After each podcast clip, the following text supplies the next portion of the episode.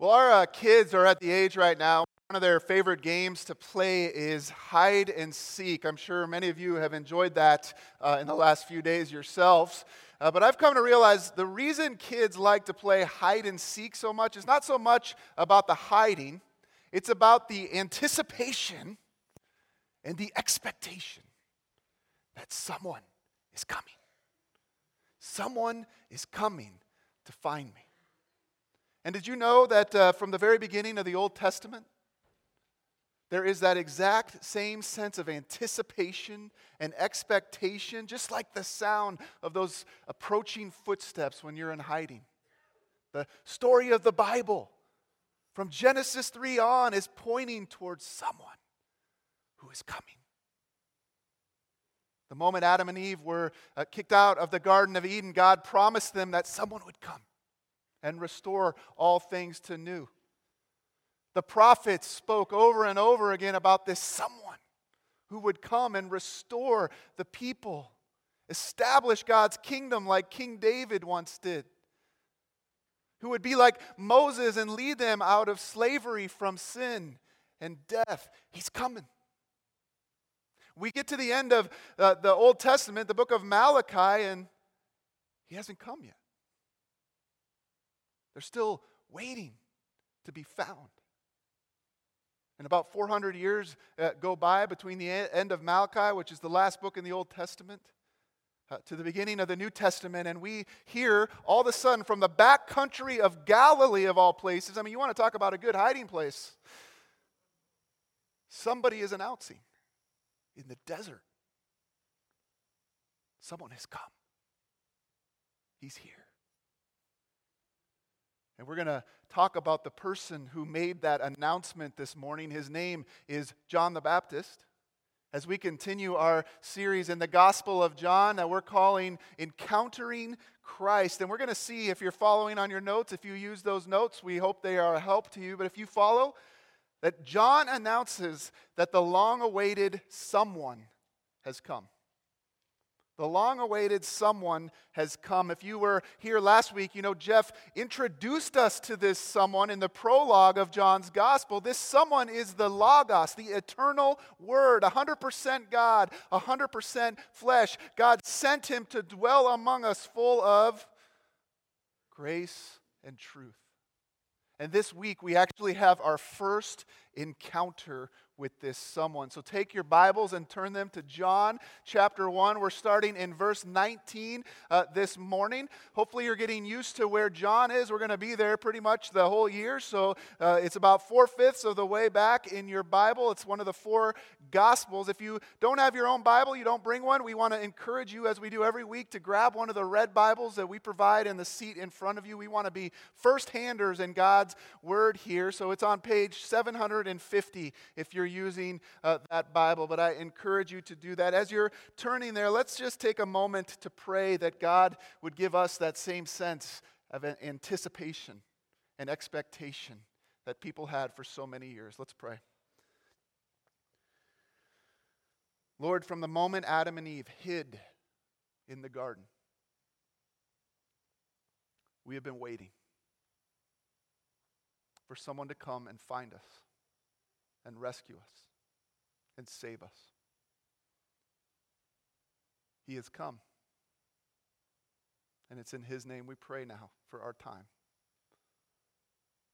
that we would see Him for who He is and worship Him even as we study His Word. We pray in Jesus' name together. Amen. Well, in 1948, I know some of you can remember that a remarkable phenomenon occurred in uh, Southern California, right near Hollywood, in a tent of all places, where this young preacher uh, started preaching. At first, the crowds were uh, pretty sparse, not many came, but eventually word got around and the crowds grew, grew bigger and bigger, and eventually some Hollywood celebrities even started attending these tent meetings and some of them became Christians as a result. At first, the uh, media could have cared less about this preacher, but once Hollywood got involved, they were all over it, right? So they sent some reporters to investigate this strange preacher who dressed in weird clothes and wore weird ties and spoke in a weird accent. And even they had to come away saying that God was doing something. Evidence of God's work. That was the beginning of whose career? Billy Graham. And as news of those meetings began to spread across the country, other cities started inviting him to come and preach there. And that was the beginning of Billy Graham's ministry. Well, that year was 1948. Way back in the first century, long before Billy Graham, there was John the Baptist. He, too, dressed in weird clothes. He wore camel skins and animal skins, and he ate weird things. I'm not sure Billy Graham eats weird stuff, but he ate like locusts and wild honey.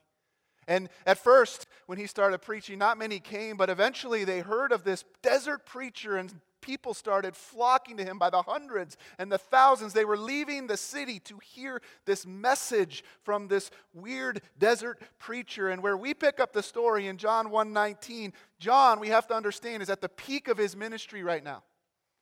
Thousands of people are coming to him. And just like those reporters started getting interested in Billy Graham, you better believe the religious establishment in Jerusalem, because that was the important city, they started getting interested in what was going out there in the back country of Galilee. And so they send out some delegates to go find out what's going on with this guy.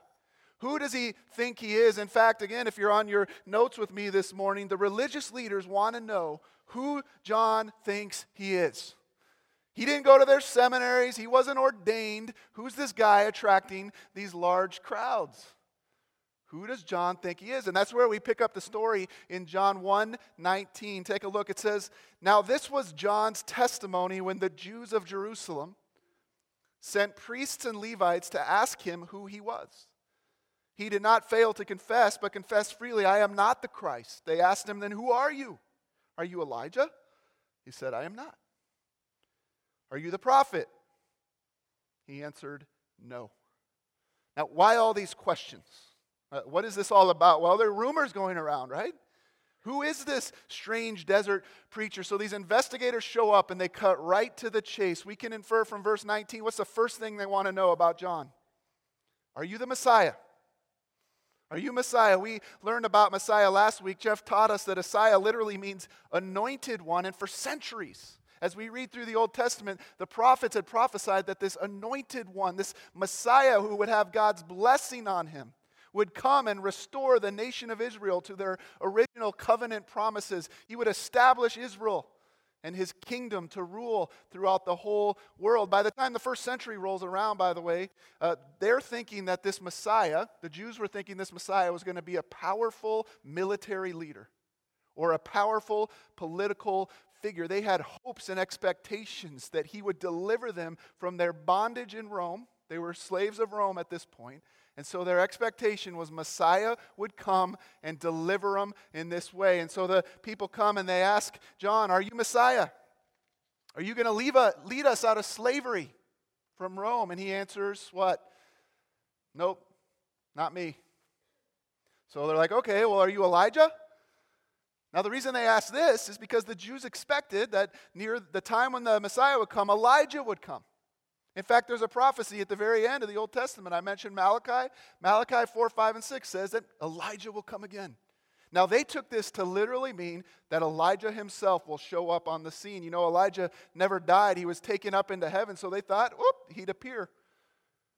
And so, are you literally Elijah? They asked John. And he says, No, though Jesus tells us later. He came with the same power and authority and spirit as Elijah. And then finally, they ask him, Are you the prophet? And here they're referring to the someone who was coming according to Moses in Deuteronomy 18. Take a look at this verse up on the screen with me. It says, The Lord your God, this is Moses speaking, the Lord your God will raise up for you a prophet like me among your own brothers. You must listen to him. John answers again, I am not the prophet. In fact, ultimately, what are they asking John here. They're asking him if he's the someone they've been waiting for. And John proclaims, if you're on your notes, that he is not the source of God's salvation. He is not the someone they have been waiting for. He is not the source of God's salvation. Well, they're exasperated at this point. Look at verse 22. Finally, they said, Well, who are you then? I made that last part up, but I can tell they're frustrated.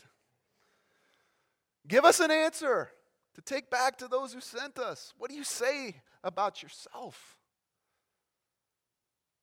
Well, let's read out loud together what John does say about himself in verse 23. It says, John replied in the words of Isaiah the prophet I am the voice of one calling in the desert, make straight the way for the Lord. I'll continue in verse 24. Now, some Pharisees who had been sent questioned him, Why then do you baptize if you are not the Christ, nor Elijah, nor the prophet? I baptize with water, John replied, but among you stands one you do not know he is the one who comes after me, the thongs of whose sandals I am un- not worthy to untie. This all happened at Bethany on the other side of the Jordan, where John was baptizing. If you're on your notes again, John says he's simply a voice.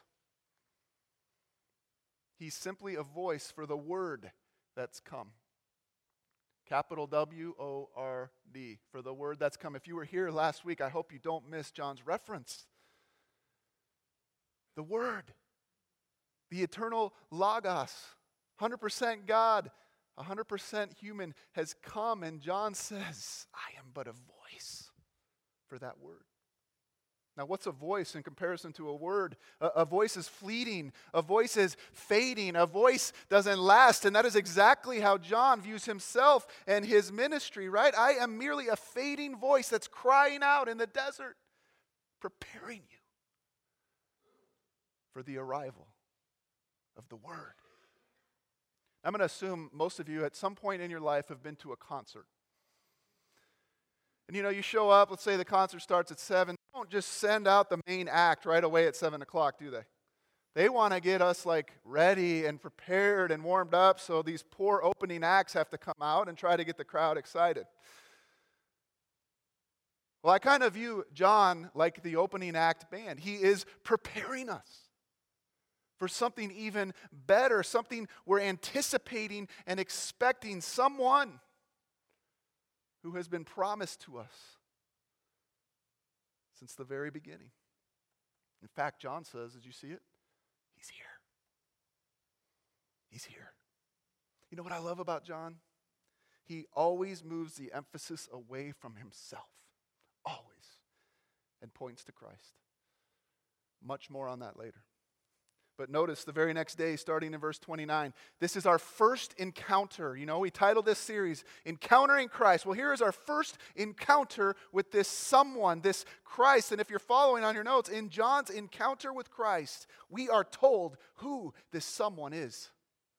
Let's look at how John describes him in verses 29 through 35. And let's start by reading verse 29 out loud together. It's on your notes. Would you do that? It says, the next day, John saw Jesus coming toward him and said, Look, the Lamb of God who takes away the sin of the world. This is the one I meant when I said, A man who comes after me has surpassed me because he was before me. I myself did not know him, but the reason I came baptizing with water was that he might be revealed to Israel. Then John gave this testimony I saw the Spirit come down from heaven as a dove and remain on him. I would not have known him except that the one who sent me to baptize with water told me, The man on whom you see the Spirit come down and remain is he who will baptize with the Holy Spirit. I have seen and I testify that this is the Son of God. Now, we read in places like Isaiah 53 that though Jesus was equal with God, there was nothing about him as a human being that made him extraordinary. You know, we think about, you know, he probably had these stunning good looks. Crowds were just drawn to him. I mean, after all, he had a halo everywhere he went, right? He dressed in a gold robe, and no, he, he didn't have any of that. People would have no reason to recognize him. And yet, if you're on your notes, when John encountered Christ, he sees four things. Four things that this is, in fact, the someone they've been waiting for. Number one, when John encountered Christ, he said he is the Lamb, the Lamb who will remove our sin. The Lamb who will remove our sin in verse 29. Like if you're an underliner, that'd be a pretty good one. Because Jesus hasn't even spoken a word yet in the Gospel of John, and yet we have the entire essence of the Christian gospel in one phrase Look, the Lamb of God who takes away the sin of the world. Now, you know, we live in Western culture. That would have meant, that doesn't mean a whole lot to us, but just, I'm just telling you. If we were Jews in the first century and John pointed to this guy and said, Look, the Lamb of God who takes away the sin of the world, there would have been an avalanche of meaning that would have come to us. I mean, for example, we might have thought all the way back to Genesis 22 when Abraham is asked to offer his son Isaac as a sacrifice, and they get to the mountain, and Isaac says, Father, the fire and the wood are here, but where is the lamb for the burnt offering? And you remember Abraham's words to his son. Let's read them out loud up on the screen. Abraham answered, God himself will provide the lamb for the burnt offering, my son. Then went together. Excuse me.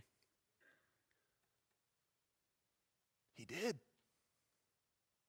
Look, the Lamb of God who takes away the sin of the world. Uh, maybe instead of Genesis 22, we would have thought about the Passover lamb. You remember uh, that story? You know, uh, the Israelites are about to be set free from their bondage of slavery and death in Egypt, and God tells them they are to sacrifice a lamb and paint the blood on their doorposts. So when the angel of death came and slew the firstborn of the Egyptians, he would pass over their homes. We know from John 2 50 or 23 that the Passover feast is just around the corner here in this, in this setting. So I wonder if they wouldn't have been thinking about that. John says, Look, the Passover lamb who will provide a way for us to be free from sin and death forever. Or perhaps we would have thought, if we were Jews listening to John's statement, thought to Isaiah 53. I already mentioned it, but you remember these words We all, like sheep, have gone astray. Each of us has turned to his own way, and the Lord has laid on him the iniquity of us all. He was oppressed and afflicted, yet he did not open his mouth. Now look at this. He was led like a lamb to the slaughter. And as a sheep before her shearers is silent, so he did not open his mouth. Look, the Lamb of God who takes away the sin of the world. You know what? We may have just simply thought about the fact that every day in Jerusalem at the temple, a lamb was offered morning and night to cover our sin. Whatever image arose among these people, when John spoke these words, the point was clear here's the someone. Here's the someone all these prophecies were pointing to. And he will be sacrificed in order to take away our sin. We will be made right with God. Second, when John encountered Christ, he said he is the one who existed before time. He is the one who existed before time. In verse 30, uh, it's easy to miss this, but look at what John says there. This is the one I meant when I said, A man who comes after me has surpassed me because what? He was before me. Well, that's weird because John's older than Jesus. So he must mean something else here? Well, quite simply, he's referring back to what we learned last week in the very beginning of this gospel, right? John 1 1 and 2. You remember it? In the beginning was who? The Word. And the Word was with God, and the Word was God. He was with God in the beginning. As John encounters Christ, he says, He's existed before time. He is the eternal Word. I am but a voice. By the way, this is a claim Jesus will make many times in this gospel. Third, when John encountered Christ, he says he is the Messiah ushering in God's kingdom. He is the Messiah ushering in God's kingdom. Look back at verse 32. Uh, this is a little confusing when we first read it, but let's unpack this. It says, Then John gave this testimony I saw the Spirit come down from heaven as a dove and remain on him. I would not have known him except that the one who sent me to baptize with water told me, The man on whom you see the Spirit come down and remain is he who will baptize with the Holy Spirit. Now, what is going on here? Well, uh, in ancient Israel, when a king was coronated, a prophet would come and anoint that king with oil. It was a, a symbol that they are the anointed one. So, what's going on here is that when John baptized Jesus, what did he see?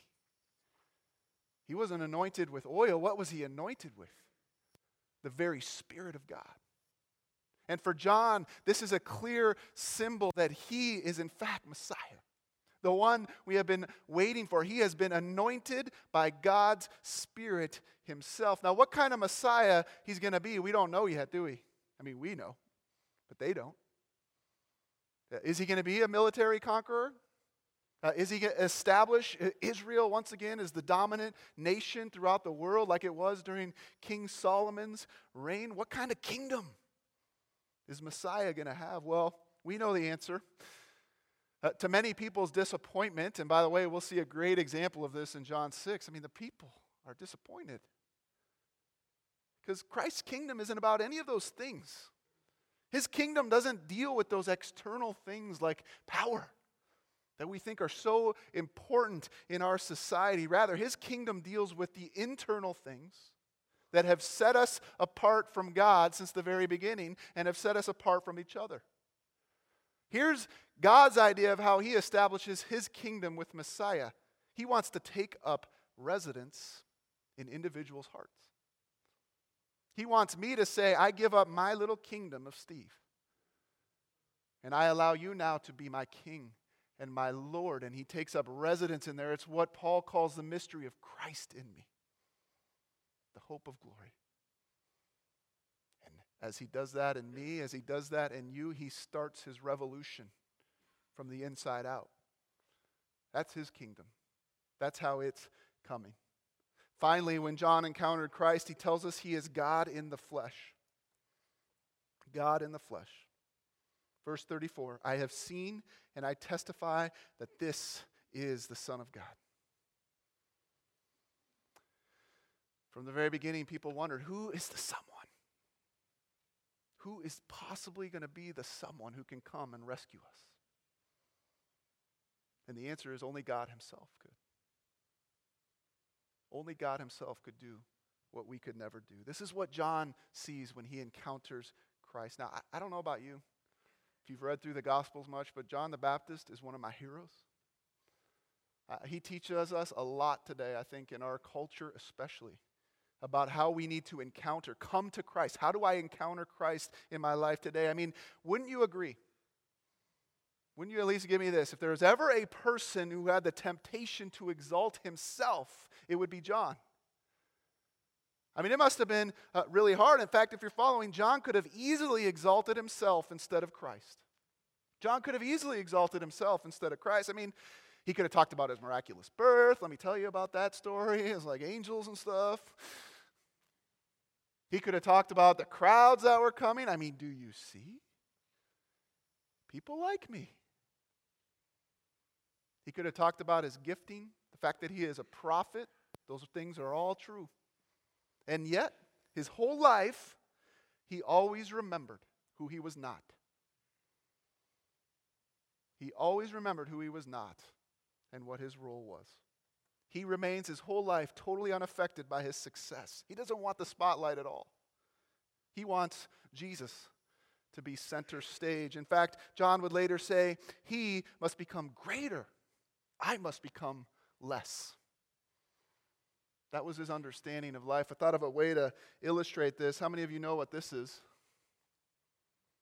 Go ahead, you can tell me. A laser pointer, right? Okay, trick question. What is the purpose of a laser pointer? To point. You get that laser pointer? It's to point away from itself towards something else. So show that slide for me. So the purpose of a laser pointer would be to point here. I want you to see Christ. Now, what if the laser pointer decided one day, though, I'm tired of it? I'm tired of pointing to other things. I want people to look at me. So it started going, woo! Yeah! I've seen you I've seen people do this, by the way, mostly high schoolers. now, what happens to your focus on that word? You're drawn away from it, right? You know, another interesting parallel here is anytime I turn around here, what happens? I lose my purpose of pointing to Christ. John understood none of this. My whole life is about that. In fact, if you're following there again on your notes, John's life was all about pointing others towards Christ. It's all he wanted. John understood, maybe better than anyone in history,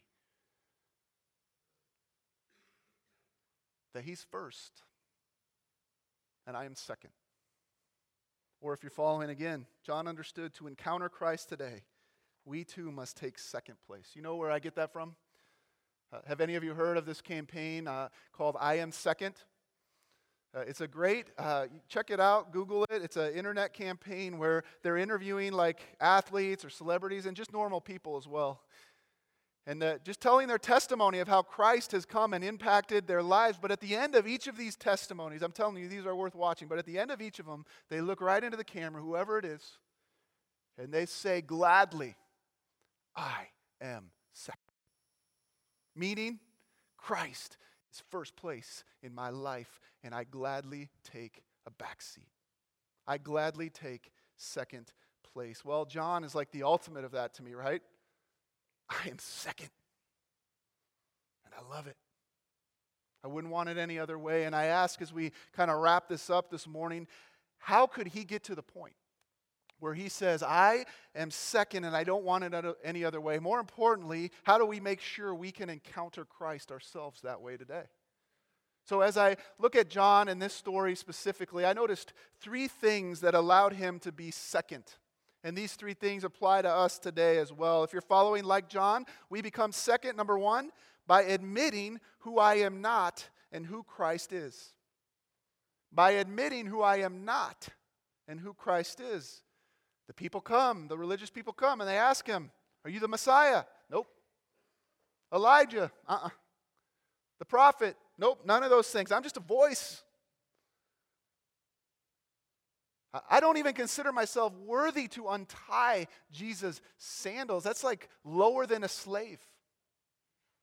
John knew who he was in comparison to who Christ is. And it was because he was able to see that when Jesus arrived, he was able to receive him in those ways. Friends, have you ever admitted who you are not?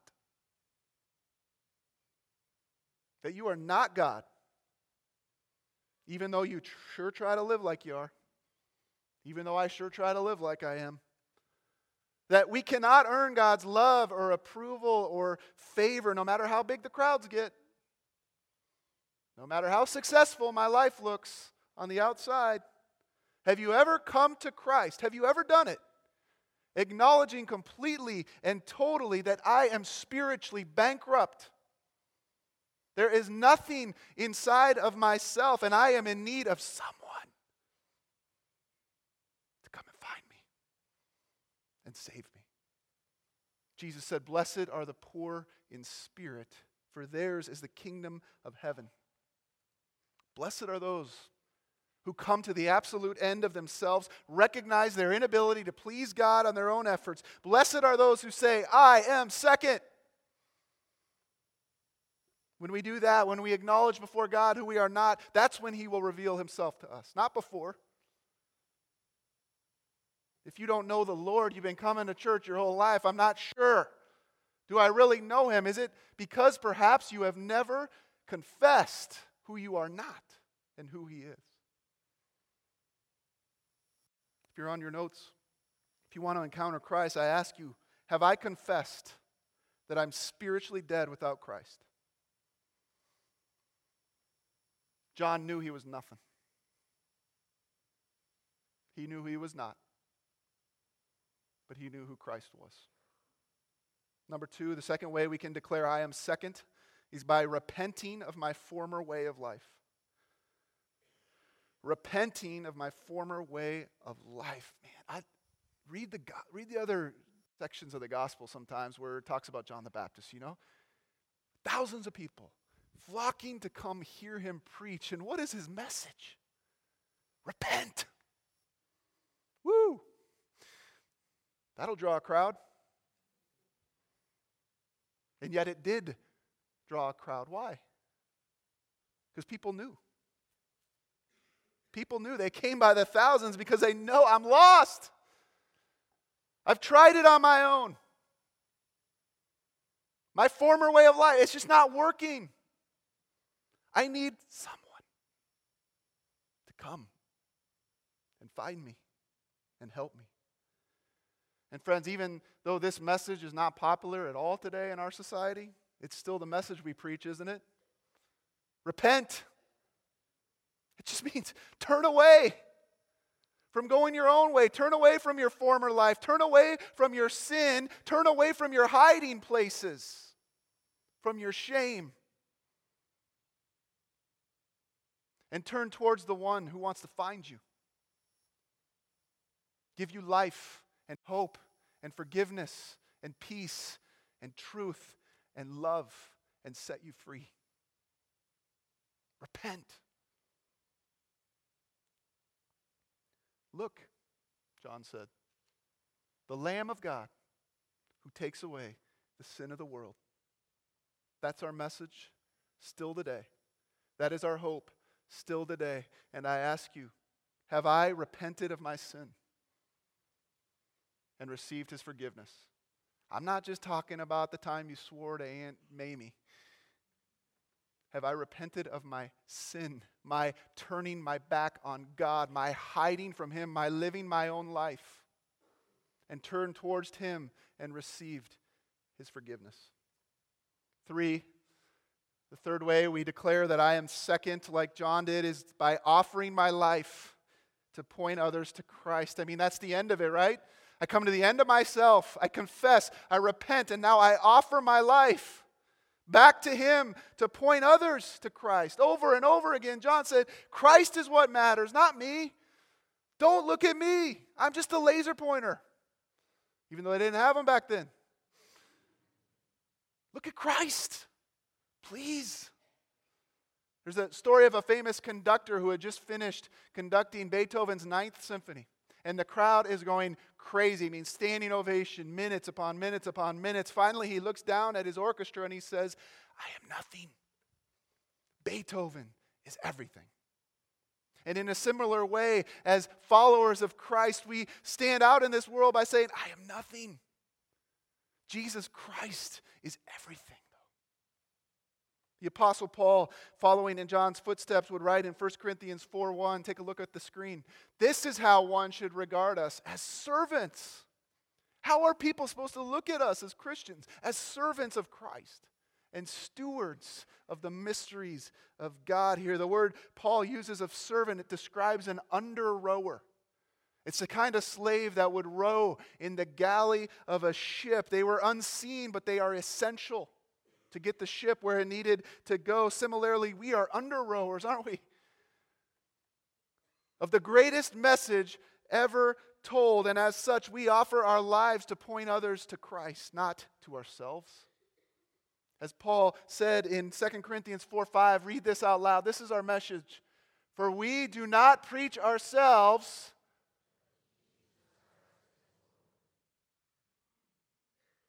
That's what we preach. Not here. Here. The question as we close this morning is Will I exalt myself? Will I exalt myself? Or will I, will I use my life to exalt Christ? Friends, when we encounter Christ in these ways, that's when we can truly say, I am second. Can you say that this morning? Let's say it together. I am second. And I sure hope you're glad about that. Let's pray. Oh Lord, how we need John the Baptist to speak into our lives today. In this me centered society in which we live in, I need to hear messages like this every day. I am second. Jesus Christ is first. I am nothing but He is everything. So we freely confess that to you now. We admit who we are not. We repent of our former way of life.